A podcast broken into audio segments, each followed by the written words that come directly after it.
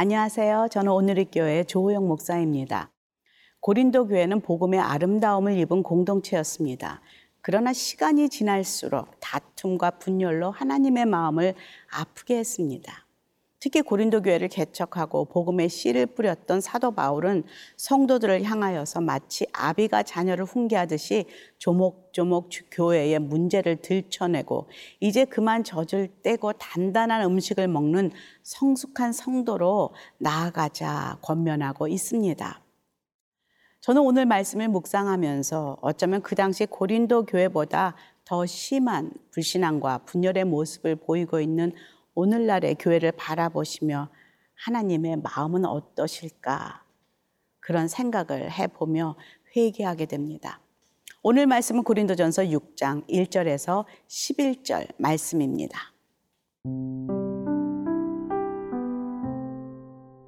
고린도전서 6장 1절에서 11절 말씀입니다.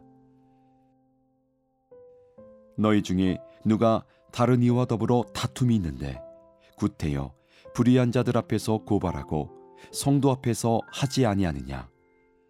성도가 세상을 판단할 것을 너희가 알지 못하느냐? 세상도 너희에게 판단을 받겠거든 지극히 작은 일 판단하기를 감당하지 못하겠느냐? 우리가 천사를 판단할 것을 너희가 알지 못하느냐? 그러하거든 하물며 세상 일이랴. 그런즉 너희가 세상 사건이 있을 때에 교회에서 경이 여김을 받는 자들을 세우느냐? 내가 너희를 부끄럽게 하려 하여 이 말을 하노니 너희 가운데 그 형제 간의 일을 판단할 만한 지혜 있는 자가 이같이 하나도 없느냐? 형제가 형제와 더불어 고발할 뿐더러 믿지 아니하는 자들 앞에서 하느냐? 너희가 피차 고발함으로 너희 가운데 이미 뚜렷한 허물이 있나니 차라리 불의를 당한 것이 낫지 아니하며 차라리 속는 것이 낫지 아니하냐? 너희는 불의를 행하고 속이는구나. 그는 너희 형제로다. 불의한 자가 하나님의 나라를 유업으로 받지 못할 줄을 알지 못하느냐? 미혹을 받지 말라. 음행하는 자나 우상 숭배하는 자나 간음하는 자나 탐색하는 자나 남색하는 자나 도적이나 탐욕을 부리는 자나 술 취하는 자나 모욕하는 자나 속여 빼앗는 자들은 하나님의 나라를 유업으로 받지 못하리라. 너희 중에 이와 같은 자들이 있더니 주 예수 그리스도의 이름과 우리 하나님의 성령 안에서 씻음과 거룩함과 의롭다 하심을 받았느니라. 하나님은 성도들을 향하여 너희는 하나님의 성전이다. 내가 거룩하니 너희들도 거룩하라 말씀하셨습니다. 거룩함은 세상 사람들과 구별되어서 하나님의 말씀에 순종하며 살아가는 믿음의 사람들을 의미합니다. 그런데 고린도 교회 성도들의 삶은 세상 사람들과 전혀 구별됨이 없이 살아가고 있음을 알 수 있습니다. 사도 바울은 특별히 고린도 교회 가운데 드러나고 있는 다툼과 분열을 해결하는 방법조차도 세상 사람들과 다르지 않다는 것을 지적합니다. 그리고 이렇게 말씀합니다. 1절, 2절입니다. 너희 중에 누가 다른 이와 더불어 다툼이 있는데 구태여 불의한 자들 앞에서 고발하고 성도 앞에서 하지 아니하느냐. 성도가 세상을 판단할 것을 너희가 알지 못하느냐. 세상도 너희에게 판단을 받겠거든 지극히 작은 일 판단하기를 감당하지 못하겠느냐. 법정 소송이 빈번히 이루어지고 있는 오늘의 현실 속에서 어쩌면 이 사도 바울의 말씀이 심각하게 받아들이지 않을 수도 있습니다.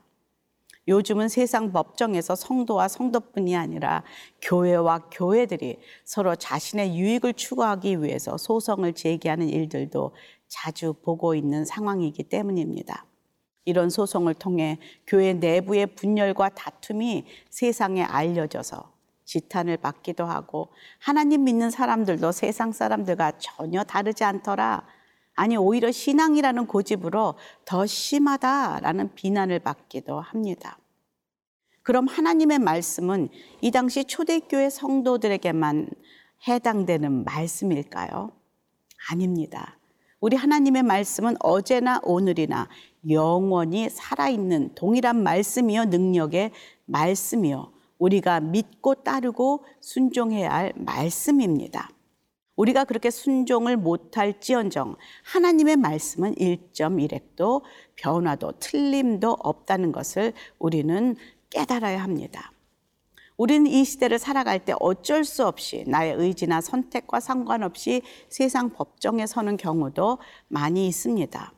그러기에 사실 함부로 소송하는 상황을 비난하거나 정죄할 수 없지만 자신이 원치 않은 상황에도 그렇게 될 수 있는 경우가 많이 있기 때문에 그렇게 할 수 없는 경우도 많죠. 그럼에도 불구하고 우리는 오늘 이 말씀을 소홀히 여기거나 잊지 말아야 합니다. 다시 우리 삶의 경종으로 삼고 들어야 합니다. 왜냐하면 이것이 하나님의 말씀이기 때문입니다. 우리가 솔직히 교회 안의 성도들 사이에서 다툼과 분열이 일어날 때 이것을 해결하기 위해서 어떻게 할 것인가 스스로 선택할 수 있는 기회가 주어집니다. 두 종류의 사람, 두 종류의 선택이 있겠죠. 첫 번째 사람은 절대 자신이 손해를 보지 않고 어떤 방법을 사용해서라도 자기에게 유리하도록 만들고자 하는 마음으로 이미 그것을 결론으로 결정한 사람들일 것입니다. 이미 목표가 거기라면 그 사람은 결국 세상의 법정으로까지 나아가 끝까지 소송을 하는 것으로 결정 짓고 나아갑니다. 왜냐하면 그것이 바로 자신의 유익을 위해 살아가는 이 세상 사람들이 늘 선택하는 방법이기 때문입니다.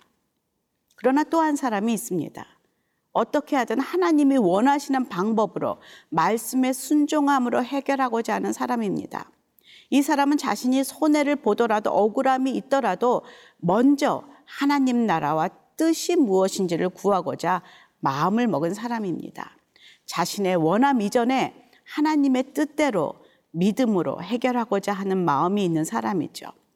그리고 어떤 문제를 해결할 때 그 사람에게 세상적인 방법이나 재판 소송은 아마 마지막 선택이 될 것입니다. 절대 1순위가 될 수가 없는 것이죠.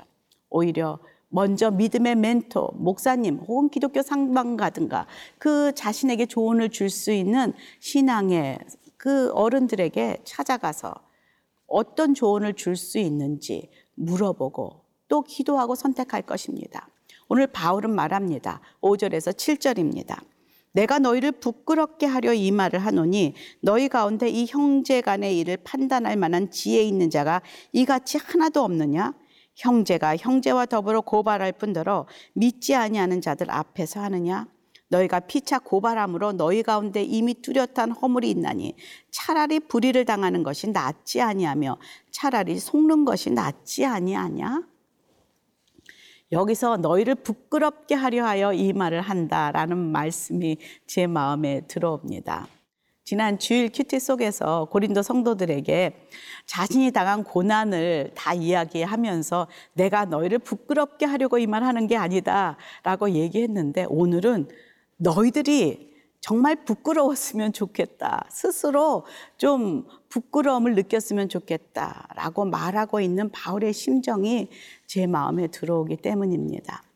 우리 성도들도 이 말씀을 읽으면서 이렇게 살지 못하는 우리의 모습을 부끄러워하고 회개하고 다시 하나님 앞에 나아가 먼저 그 나라와 의를 구하는 그런 성도의 모습으로 회복하는 결단과 돌이킴이 그때뿐 아니라 저희들에게도 있기를 간절히 간구합니다.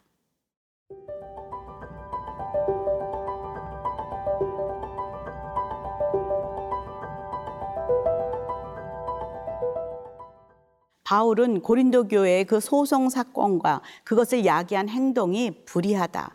그리고 그것을 행하는 자는 하나님 나라 백성에 적합하지 않다라고 밝히고 있습니다. 그러면서 하나님 나라 백성의 신분에 합당하지 않은 모습은 어떠한 모습인지, 어떤 삶을 살아가는 사람들인지를 추가로 조목조목 밝히고 있습니다. 8절에서 10절입니다. 너희는 불의를 행하고 속이는구나. 그는 너의 형제로다. 불의한 자가 하나님의 나라를 유업으로 받지 못할 줄을 알지 못하느냐. 미혹을 받지 말라. 음행하는 자나 우상 숭배하는 자나 간음하는 자나 탐색하는 자나 남색하는 자나 도적이나 탐욕을 부리는 자나 술 취하는 자나 모욕하는 자나 속여 빼앗는 자들은 하나님의 나라를 유업으로 받지 못하리라. 겉으로는 하나님의 자녀라고 하지만 여전히 음행과 우상 숭배와 심지어 동성애와 간음, 도적질, 술 취함과 남을 속이고 사기쳐 빼앗는 사람들의 모습을 나열하고 있습니다. 이런 삶은 하나님의 원하시는 거룩한 성도의 삶이 아니며 또 10절에서 보면은 하나님 나라의 유업을 받을 수 없다고 결론을 내리고 있습니다. 여기는 열 가지의 도덕적인 죄악을 중심으로 죄의 목록을 나열하고 있습니다. 그러나 우리가 살아가면서 이 이외에 수많은 죄를 몸으로 마음으로 지면서 살고 있다는 것을 솔직히 고백하지 않을 수가 없습니다. 저 자신부터 마음으로 생각으로 짓는 수많은 죄들을 바라보면서 사람은 몰라도 하나님은 아신 그 죄들을 매일매일 주님 앞에 가지고 나가 고백하며 회개함이 필요한 정말로 연약한 사람들임을 고백합니다. 그러기에 오늘도 우리 모두는 하나님의 자비하심을 강구합니다. 그리고 우리 하나님은 공의로운 하나님이시라 죄와 함께 할 수는 없지만 또 우리 하나님은 은혜의 하나님이시라서 우리가 죄를 고백하고 하나님 앞에 나아갈 때 다시 용서하시고 새 힘을 주시고 죄 짓지 않도록 우리를 새롭게 해주시는 사랑의 하나님이심을 얼마나 어, 경험하고 감사하는지 모르겠습니다. 11절 볼까요? 11절에 너희 중에 이와 같은 자들이 있더니 주 예수 그리스도의 이름과 우리 하나님의 성령 안에서 씻음과 거룩함과 의롭다 하심을 받았느니라. 죄는 미워하시되 죄인은 사랑하시는 우리 하나님.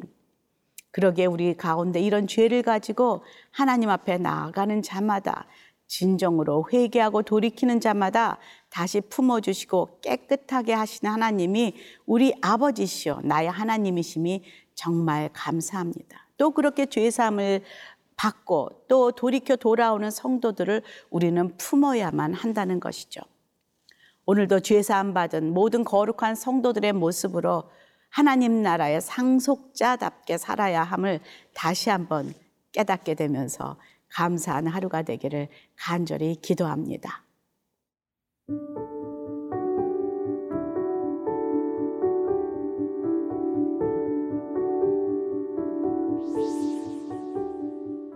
하나님 감사합니다.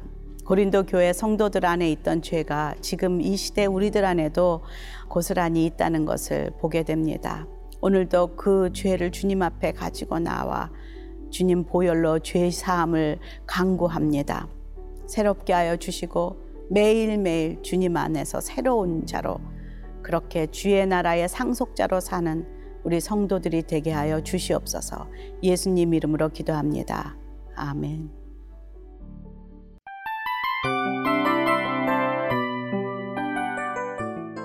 이 프로그램은 청취자 여러분의 소중한 후원으로 제작됩니다.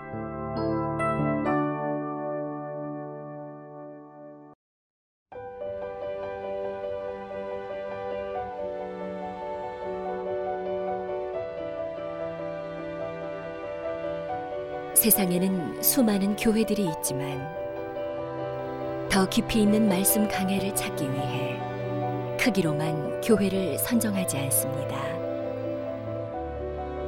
보다 좋은 영적 콘텐츠를 더 많이 나누기 위해 방송비를 받지 않습니다. 1년 365일 복음만 전하고 싶어서 우리는 광고를 하지 않습니다. 온누리의 복음을 땅끝까지 CGN TV와 함께 땅끝 선교사가 되주세요.